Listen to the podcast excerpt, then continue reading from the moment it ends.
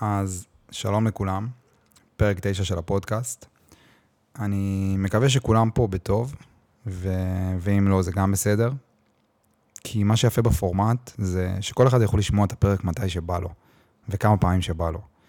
פודקאסטים שמעניינים אותי, אני יכול לשמוע פעמיים, שלוש פעמים חופשי. כי לשמוע שוב ושוב זה פשוט להעמיק עוד קצת ולהבין עוד יותר. זה כמו לקרוא ספר פעם שנייה. והרבה אנשים אומרים לי ש... שהם שומעים את הפרקים האלה יותר מפעם אחת, וזה מדהים. אני אוהב את זה. אני באמת חושב ש... שזה פוגש כל אחד בנקודה אחרת. ואנחנו מסתובבים עם כל כך הרבה רגשות.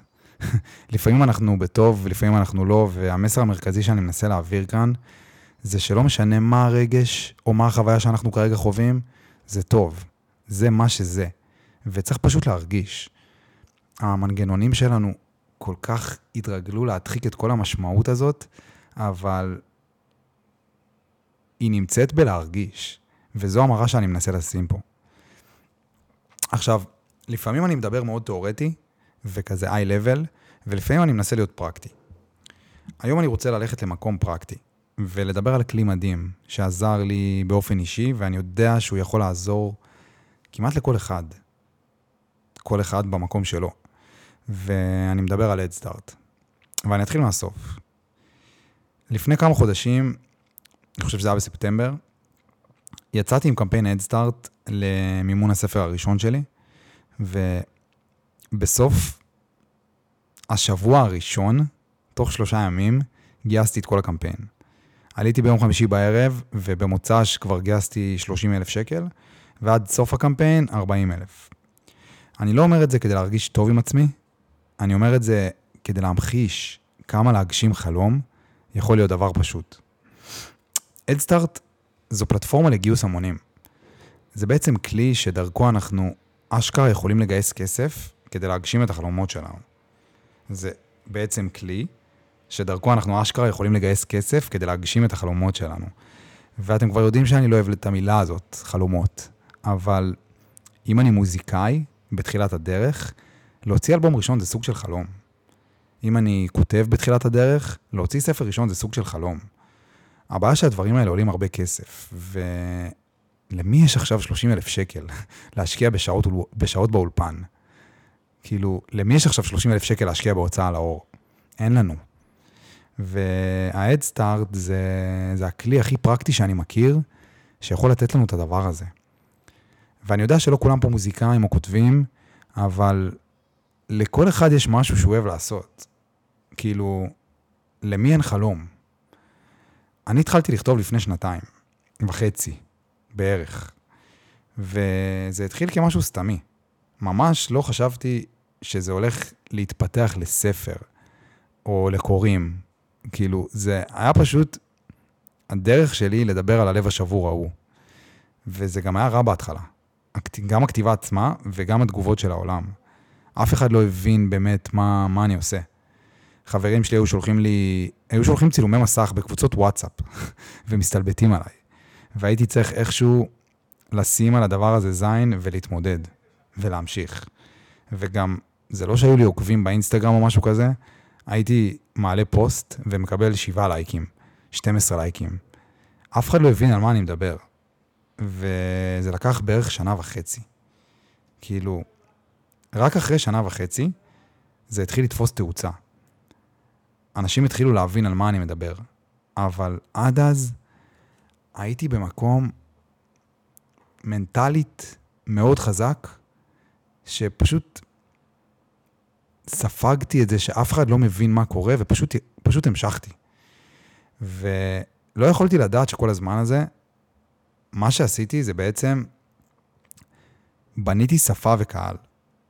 לא יכולתי לדעת את זה, אבל הבנתי את זה בשעה הראשונה אחרי שפרסמתי את ה-Head והעבודה הזאת שעשיתי במשך כל כך הרבה זמן, בלי באמת להבין לאן זה הולך, ולמה וכמה, זו הסיבה שהצלחתי ב-Head וזו הסיבה שהגשמתי את החלום הזה, והספר הראשון שלי אוטוטו יוצא.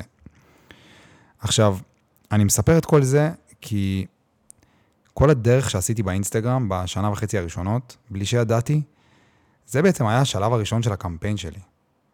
בניתי קהילה. ואז ברגע שהייתי מספיק בשל, כדי לשים את עצמי בצורה כזאת חשופה על הבמה, הם היו שם בשבילי. וכל אחד יכול לעשות את זה.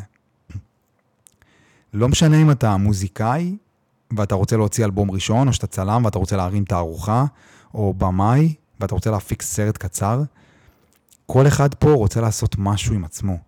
והצעד הראשון זה פשוט להתחיל לפרסם, להתחיל לדבר. בוא רגע נניח שאתה עובד בעבודה שאתה לא אוהב. נגיד, בוא נניח. נגיד למדת משפטים בבינתחומי. כי זה תואר יוקרתי וזה זה המסלול הטבעי שלך, זה מה שתמיד הכרת, ואימא עורכת דין, וזה ברור לכולם שזו הדרך, ואם זה ברור לכולם אז זה גם ברור לך, כי ככה חיית את החיים שלך. ועכשיו אתה אחרי התמחות של שנתיים, ובתכלס אתה לא נהנה ממה שקורה. אתה לא באמת מתעורר בבוקר בכיף. אתה מנסה לברוח מהמשרד כמה שיותר מוקדם. אתה לוקח כמה שפחות אחריות על משימות. אתה לא מוצא שם חברים. אתה מרגיש שכולם מדברים בשפה אחת, ואתה מדבר בשפה אחרת לגמרי. כולם גם מתלבשים שונה ממך, עם כל החליפות האלה והעניבות האלה שלהם. וזה לא נראה לי החיים שאתה רוצה לחיות. עכשיו, הגוף שלך מרגיש, גם אם אתה לא מבין את זה בראש, הגוף שלך מרגיש שאתה צריך לעשות משהו אחר. בינתיים, בסופי שבוע, אתה ההוא שמכין חינוכים טבעוניים, לחבר'ה כאילו. תמיד היה בך את הדבר הזה, מילדות. הבצק מדליק אותך, והתנור, והלאפות הזה, והסוכר, כאילו, תמיד אהבת את זה. תמיד אהבת את הדברים האלה, ואתה גם טוב בזה. אבל אין לך מושג איך להפוך את הדבר הזה לעיסוק. הרי למדת משפטים בבינתחומי, ההורים שילמו על התואר, אתה עורך דין, אתה לובש את החולצה המכופתרת הזאת ושומע גלי צה"ל בפקקים. אתה לא מדמיין שזה באמת אפשרי בכלל להתעסק באפייה. זה כאילו, זה נשמע כל כך רחוק. אבל אנחנו חיים בעולם מוזר, והאינטרנט כבר מספיק בוגר בשביל שנוכל להתחיל להבין איך אנחנו משתמשים בו לטובתנו.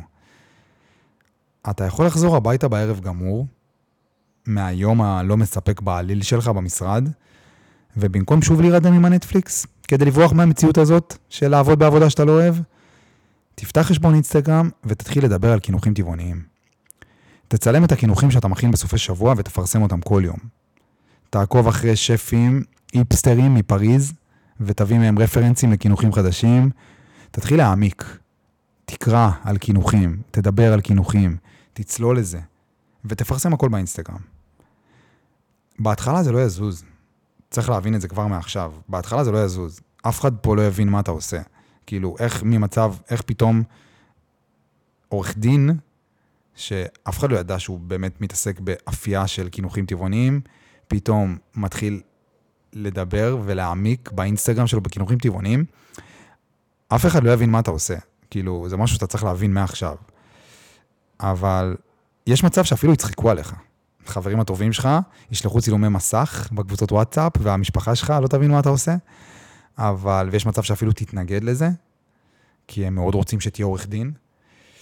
אבל אם תצליח להבין איך אתה סותם את האוזניים, ולא מקשיב לקולות האלה, ופשוט ממשיך לעשות את זה במשך שנה וחצי כל יום, פתאום אחרי שנה וחצי אתה תהיה ההוא שאופה קינוחים טבעוניים באינסטגרם. כאילו, אתה תהיה הבן אדם הזה. ו... ואז אחרי כמה חודשים, אתה תיקח את כל ה-6,500 עוקבים שלך ותרים קמפיין הדסטארט להקמת, לא יודע, להקמת pop-up של קינוחים טבעוניים באמצע fucking רוטשילד. והחיים שלך יתחילו להשתנות. אתה תעזוב את המשרד עורכי דין שלך ותתחיל לשים in על התשוקה האמיתית שלך בחיים. שנה וחצי של עבודה קשה ואתה שם. וזהו, זה לכל החיים, ברגע שאתה שם, אתה שם. מה שסיפרתי עכשיו זה אמיתי. זה קורה להרבה אנשים סביבנו. כאילו, זה להרבה אנשים שהבינו איך הם לא רואים ולא שומעים את הביקורת של הסביבה הקרובה אליהם, ופשוט עפים על עצמם. וזה גם פרקטי. רק צריך לפתח את האור הזה של הפיל, ולא לשמוע יותר תגובות שליליות, וגם להבין שצריך פה ים של סבלנות. זה לא קורה ביום, ולא בחודש. כאילו, צריך פה עבודה של שנה וחצי, שנתיים, עד שמשהו יתחיל לקרות. זה לא שעכשיו תפרסם במשך חודש אה, כמה קינוחים טבעוניים אצלך באינסטגרם, ופתאום כאילו, ופתאום זה יקרה. ממש לא. זה, זה יתחיל לקרות רק אחרי שנה וחצי, שנתיים. ו...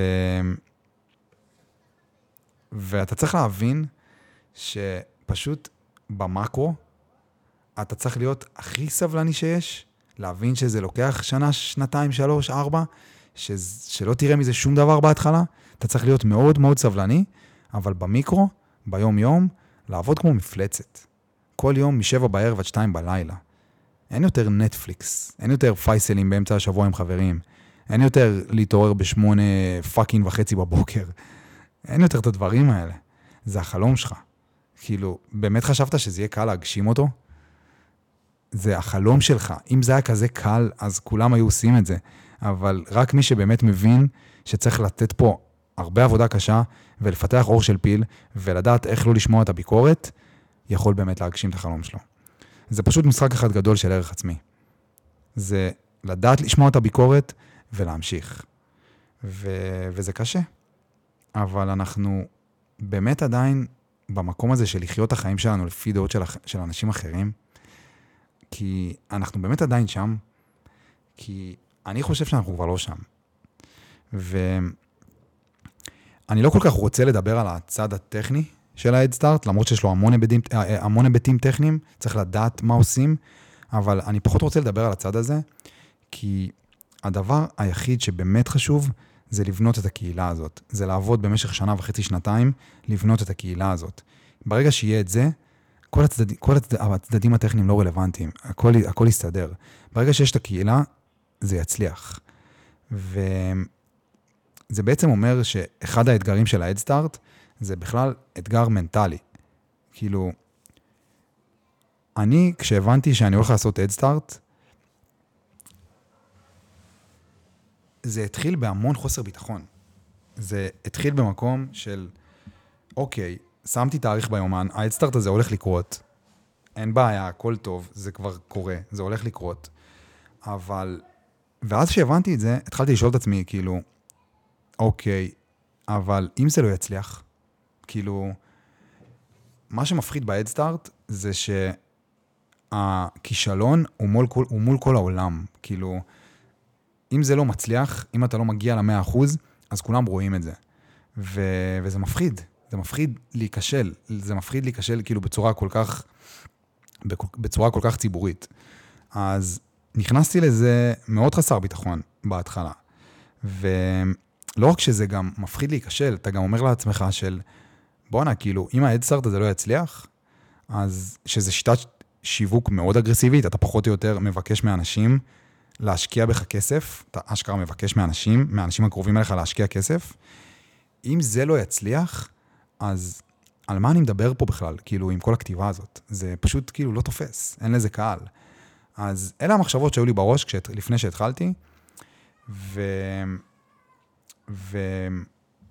וברגע שהתחלתי לשאול את עצמי, ברגע שהתחלתי להגיד לעצמי, נגיד וזה לא יצליח, כאילו, נגיד אני אעשה את ההדסטארט הזה ואני לא אצליח, מה יקרה?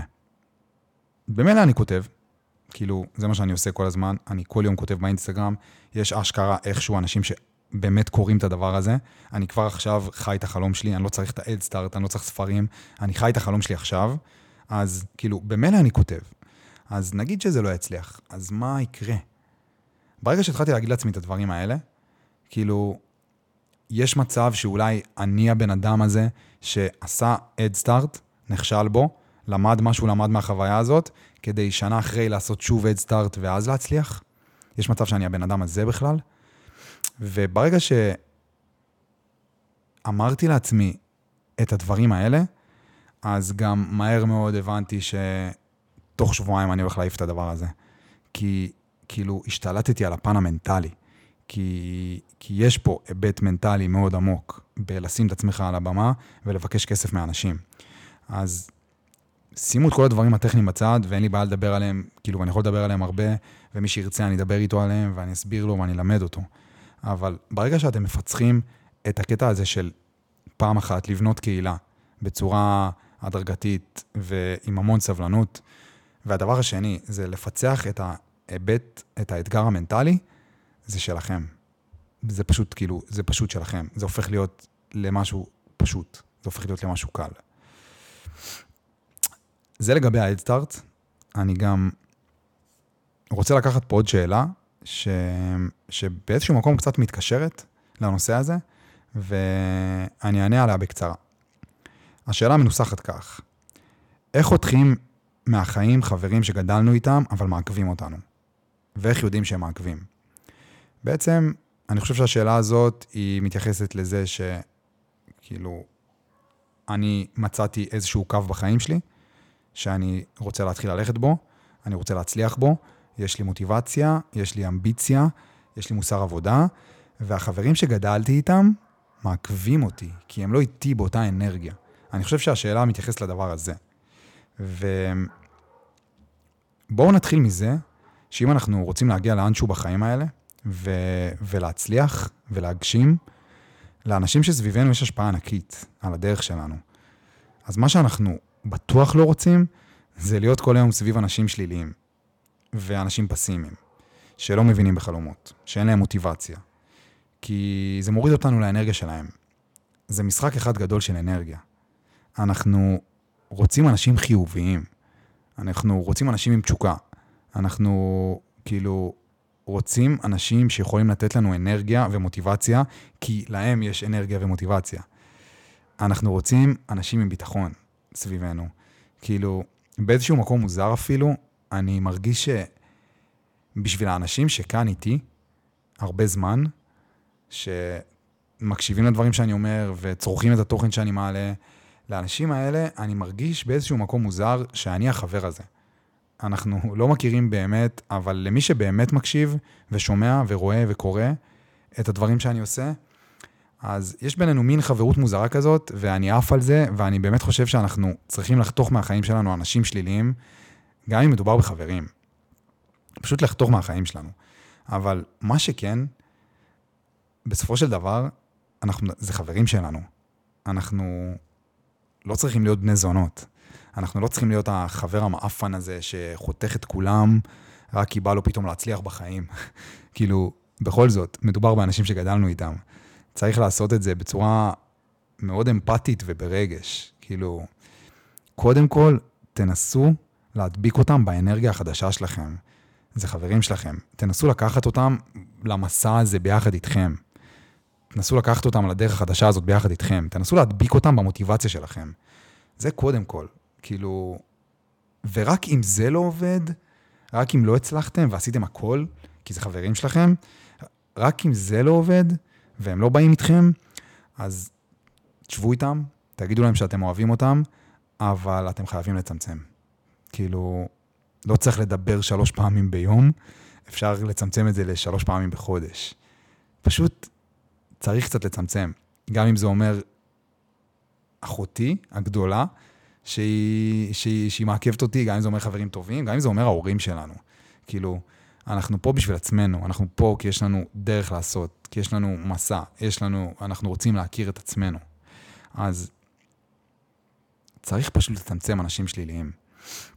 צריך להכניס למעגל שני אנשים חיוביים, לסיכום אני אומר, צריך להכניס למעגל שלנו שני אנשים חיוביים עם אנרגיה של להשתלט על העולם ולעוף ביחד איתם, ולצמצם אנשים שליליים, פסימיסטים, ש...